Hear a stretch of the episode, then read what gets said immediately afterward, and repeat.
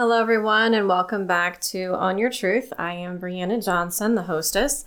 Um, we are in the Bahati Tea office today recording this, and I know it's been a while since I have actually talked to you guys alone. I've had guests on my show. I wanted to give a shout out to all of them and tell them how grateful I am that they honored me by coming on to my show. Um, every single show that we've done has been great. I do have people lined up from here until the end of this season. And so um, we will have some fantastic speakers from all different walks of life coming on. And I am super excited to hear their stories and their takes on everything that's going on in the world right now. I did want to let you know of some pretty cool, exciting news. At least I think it's cool um, because you guys, some of you have been on this like journey with me since the beginning, right? And in the beginning, I told you that the podcast was essentially part of my journey. Like it's something that I felt that I've been pulled to do for a very, very long time. And because of the relationship constraints that I had had in the past, that was not allowed. Can you imagine? Not allowed. So I have taken upon myself to get the equipment that I need, to teach myself how to use it, um, to find ways to make this happen. I don't know what's going on with my hair today. To find out ways to make this happen because I felt that it was so strongly a part of my development. I put myself out there. I told my story, at least a, a pit, bits and pieces of it, not the entire thing, but enough of the nitty gritty to make it super uncomfortable for me.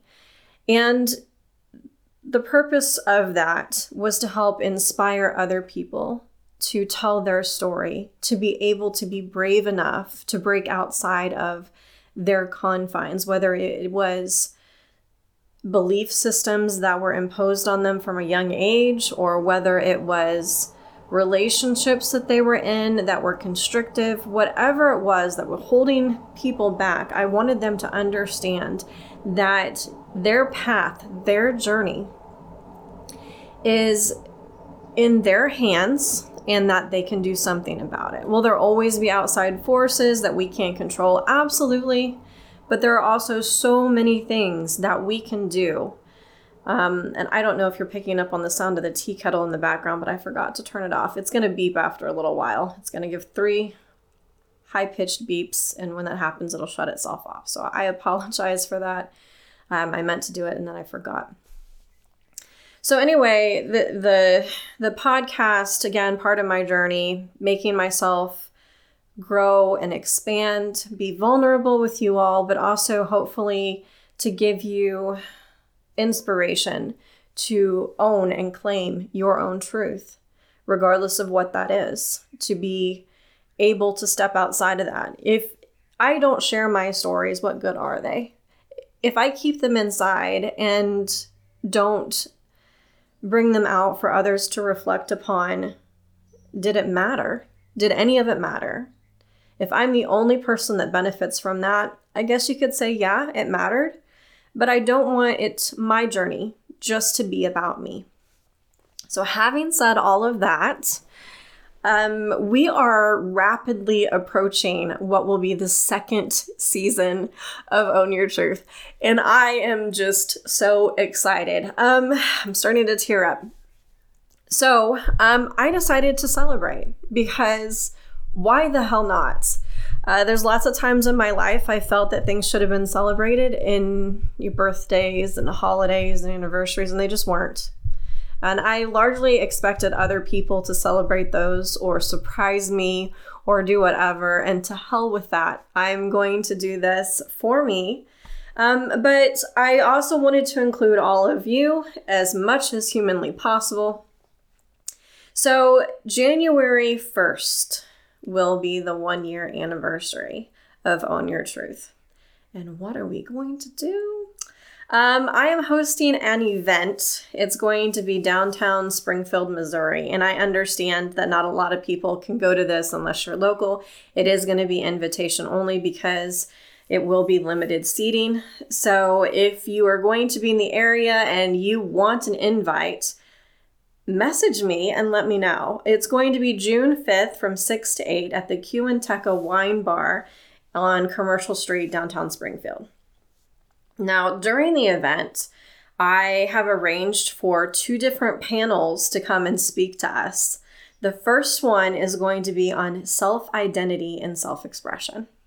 And the second, I have invited a bunch of Generation Z to come and talk to us about whatever the hell they want to talk to us about. But I'm super excited because I believe this is one of the first times and the first platforms that Generation Z will be able to collectively, of course, not in its entirety, come and talk to us about the things that matter the most to them their hardships, their struggles, how the heck they were managing to learn social skills during a time when everything was shut down during a pandemic.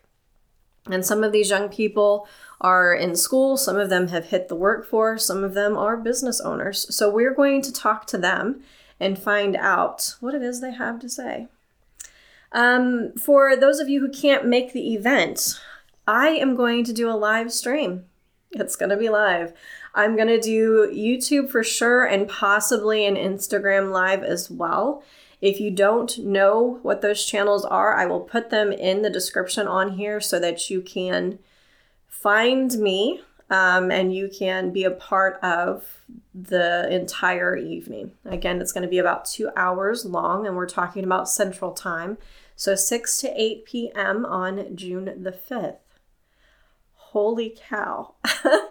um, and then, uh, starting out the second season, this hasn't been put in stone, but I did want to mention it to you. I have had an offer to start producing our weekly podcast episodes in front of a live audience at the QNOteca uh, wine bar in the mornings. And I think that might be how we start off our second season. Um, the the podcast has has grown exponentially above and beyond what I thought that it would, and I think that that kind of is a testament to the fact that I was meant to do this. It's it's been part of my journey and part of my path even before I could see it. So I am head over heels excited. Uh, the podcast is growing even faster than my tea company right now. And that brings me back around to how you guys can help, right? I don't do commercials on my podcast, par- partially because I don't want the podcast to have a feel of being a sellout, right? That's very, very important to me. I talk about that all the time about how you should not compromise your integrity to do the things that you want to do, even though sometimes it feels like we have to, right? So, on the podcast, you're not going to have a lot of commercials. The only thing that I really mention are my teas, right? So, if you would like to support the podcast, Own Your Truth, the best way for you to do that is to purchase some teas from the tea company. And the website for that is www.bahatiTeaCompany.com. I don't currently have a donation button or anything set up for any of that. So even if you're not a tea drinker, but you know somebody who is, buy a gift for them, you know? So there are teas and tea accessories on the website. And um, I gave you the link already. Excuse me. Um, the other thing that I wanted to talk about, and the other reason why I am am on here today going solo. I did have a, a reschedule for my guest today, but um, I almost didn't do a podcast for this week but I felt compelled. You know how sometimes you get this burning inside of you to just act. Um, something's not right in the world, you see something going down, and you're just like, fuck it, I'm gonna get involved. Um, it upsets me that I even have to have this conversation. So, we know about the recent shooting of a pol- police woman this time who shot a young black man in front of his mother. And again, it happened in Michigan. while the George Floyd, Floyd case is currently going on. And the first thought that occurred to me is why are we not learning from this? I. and then, you know, the same day or, the same week, I got a, a post that was posted on LinkedIn where I have a profile, right? And I'm, I'm seeing the news feeds. And a 67 year old, I believe, black gentleman was released from prison 20 years after stealing two shirts from a store. And again, I'm fueled, I'm I'm fired up, I'm really upset because I'm tired of this. And not tired in the sense of I'm tired of hearing about it or um, anything like that. I am tired that we have to keep dealing with these situations in society and it's not even a situation that it's like, oh, well, we didn't know. No, no, no, no, no. This has been going on forever. Forever. And it's not a situation that this police officer didn't know what she was doing. She clearly did. And that upsets me. So I saw this post on LinkedIn, this this older gentleman. And of course he's excited and elated to get out of prison. But I'm thinking he shouldn't have been there in the first place. We have white men who have done atrocious, horrible things, rape and murder, and they get off. This gentleman stole two shirts and had 20 years of his life taken from him. How is that fair? How is that fair? How does the punishment equal the crime in this situation? So I didn't comment on that post, I shared it. I shared it and I put on there something to the effect still think it's not about a man's color. And I reposted it. I don't think anyone's going to fight me on it. um, and here's the thing I'm a nobody and I'm happy being a nobody because here's here's the part of that. I don't have ties and affiliations with anyone that can hold anything over my head. I own my truth and there are no strings attached in my relationships with anyone. Everything that I have currently in my life, I have had to fight for and I have had to sometimes just take, right?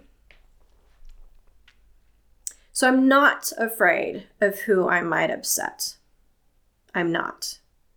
I could give two shits about who might be offended by that post. But here's the other thing. I've realized, and I told this to my son Dominic actually yesterday, because he told me of an instance where he had made somebody feel really uncomfortable about being racist or homophobic. And I told my son Dominic, I said, I've decided that your brothers and I have been put on this planet to make people question their own existence. And I'm okay with that. I'm okay with that. If you're doing things in your life that that are questionable, and I'm not talking about watching porn or having multiple relationships. I'm talking about really sinister, hateful things deep down in your soul that make you believe that this is right and this is true.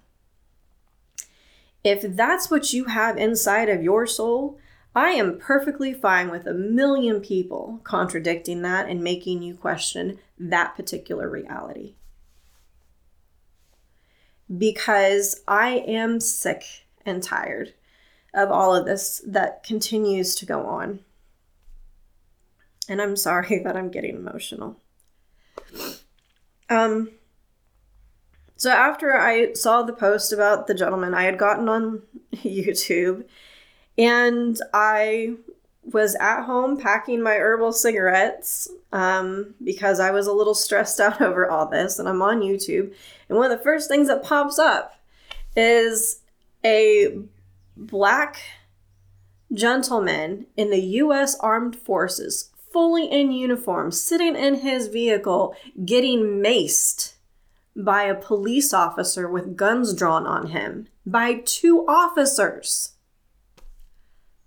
and I wanted to vomit. I wanted to scream. I felt so sick.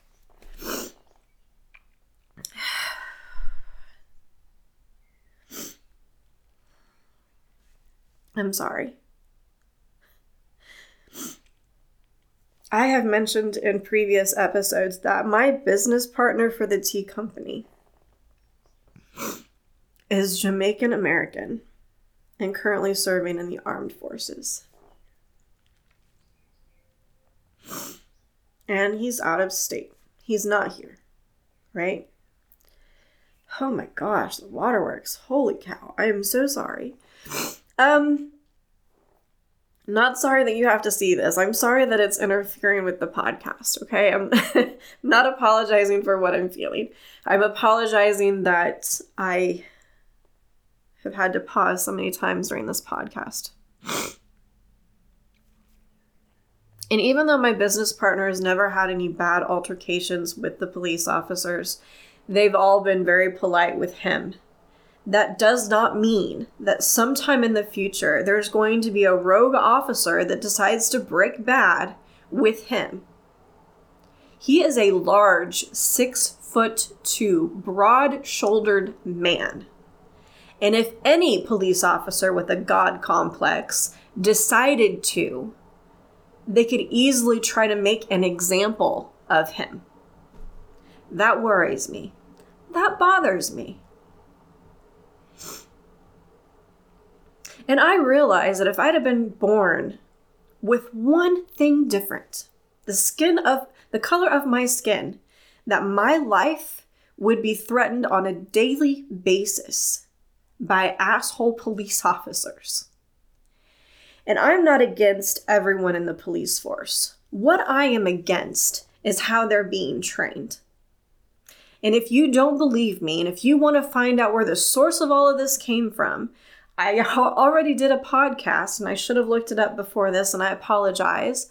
Um, but it specifically talks about how and why police officers have immunity where our law is concerned. And how we are not the only country that allows for this brutality. And how the United Nations has even stepped up and said, hey, this shouldn't go on anymore but yet nothing is actively being done about this. And I believe even in that podcast, I mentioned how in some countries, if a cop fucks up the way they've been doing here, they go and they kill their enti- the cop's entire family in front of them. There's no remorse. There is no passive aggressive behavior that's like, hey, let's just wait and see if the, the court systems do the right thing this time.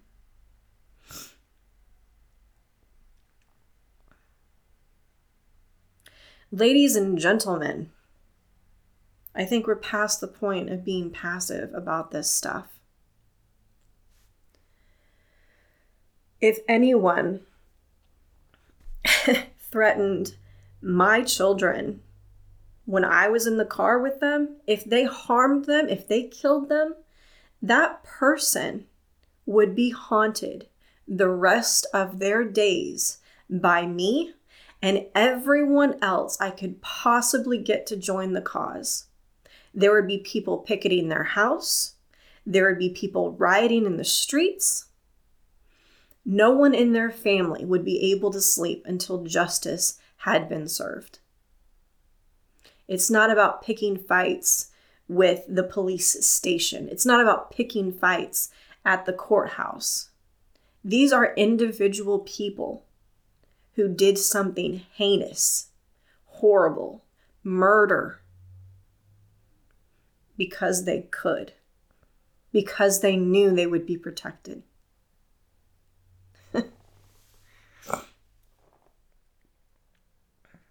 America is not safe. And I tell this to my foreign friends all the time. You have no idea what it's really like to live here. You have no idea. You want to talk about the land of opportunity. All right, let's talk about that. You have to fight every single day to get out of this indentured servitude, the working poor mentality. You got to find ways around that because if you buy into the system and buy into the machine, all that you're doing is working for the rest of your life. You start out poor, you die poor, unless you can find a ticket out. And sometimes it doesn't matter how hard you work. Sometimes it matters about your connections. Sometimes it matters about finding something outside of the ordinary that will bring you accreditation, fame, education, a good paying job. We have CNAs in the workforce, ladies and gentlemen, that had to pay for their education and they're getting paid less than what someone flipping burgers would be at a fast food joint. CNAs take care of patients, they are the janitors of the medical profession.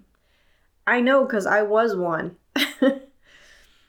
you clean up fecal matter, you clean up vomit, you deal with people that are crazy, schizophrenic, people who have all kinds of mental illness, people who are strung out on drugs, and they get paid, you know, $10 an hour in some places or less. The system is set up to keep the poor poor, to keep those who are down down, so that we never have free time to go and fight the good fight. And I've said this before COVID, in many cases, has been a blessing because it has broken people out of the regimen rat race. But we're not done with this. There's going to be a housing crisis that follows this. There's going to be all kinds of things that break from that. And even though I'm not looking forward to the pain and suffering that's going to be coming,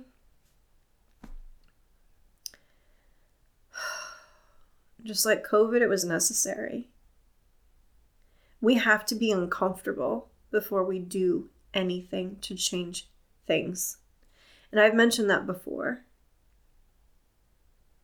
How many people, how many black lives have to be destroyed before we make a change as the American people? We can't depend on the government. We can't depend on the legal system. Has the legal system ever worked on your behalf and in your favor? I know that in mine, all it's done is stolen money from me with no favorable outcome. And I'm a white female. How has it helped you? I don't know. I don't know. I do know that I've taken about 20 minutes of your time. Um, food for thought, though. Um, I'm leaving this here for all of y'all to think about. Let me know what you think.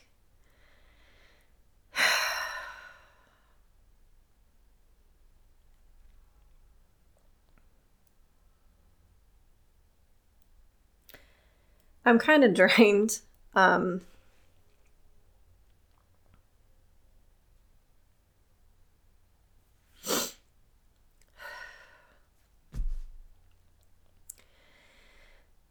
I'm here and I'm going to continue to do what I can to fight because the alternative is just bending over and taking it. And that might have been me about 10 years ago.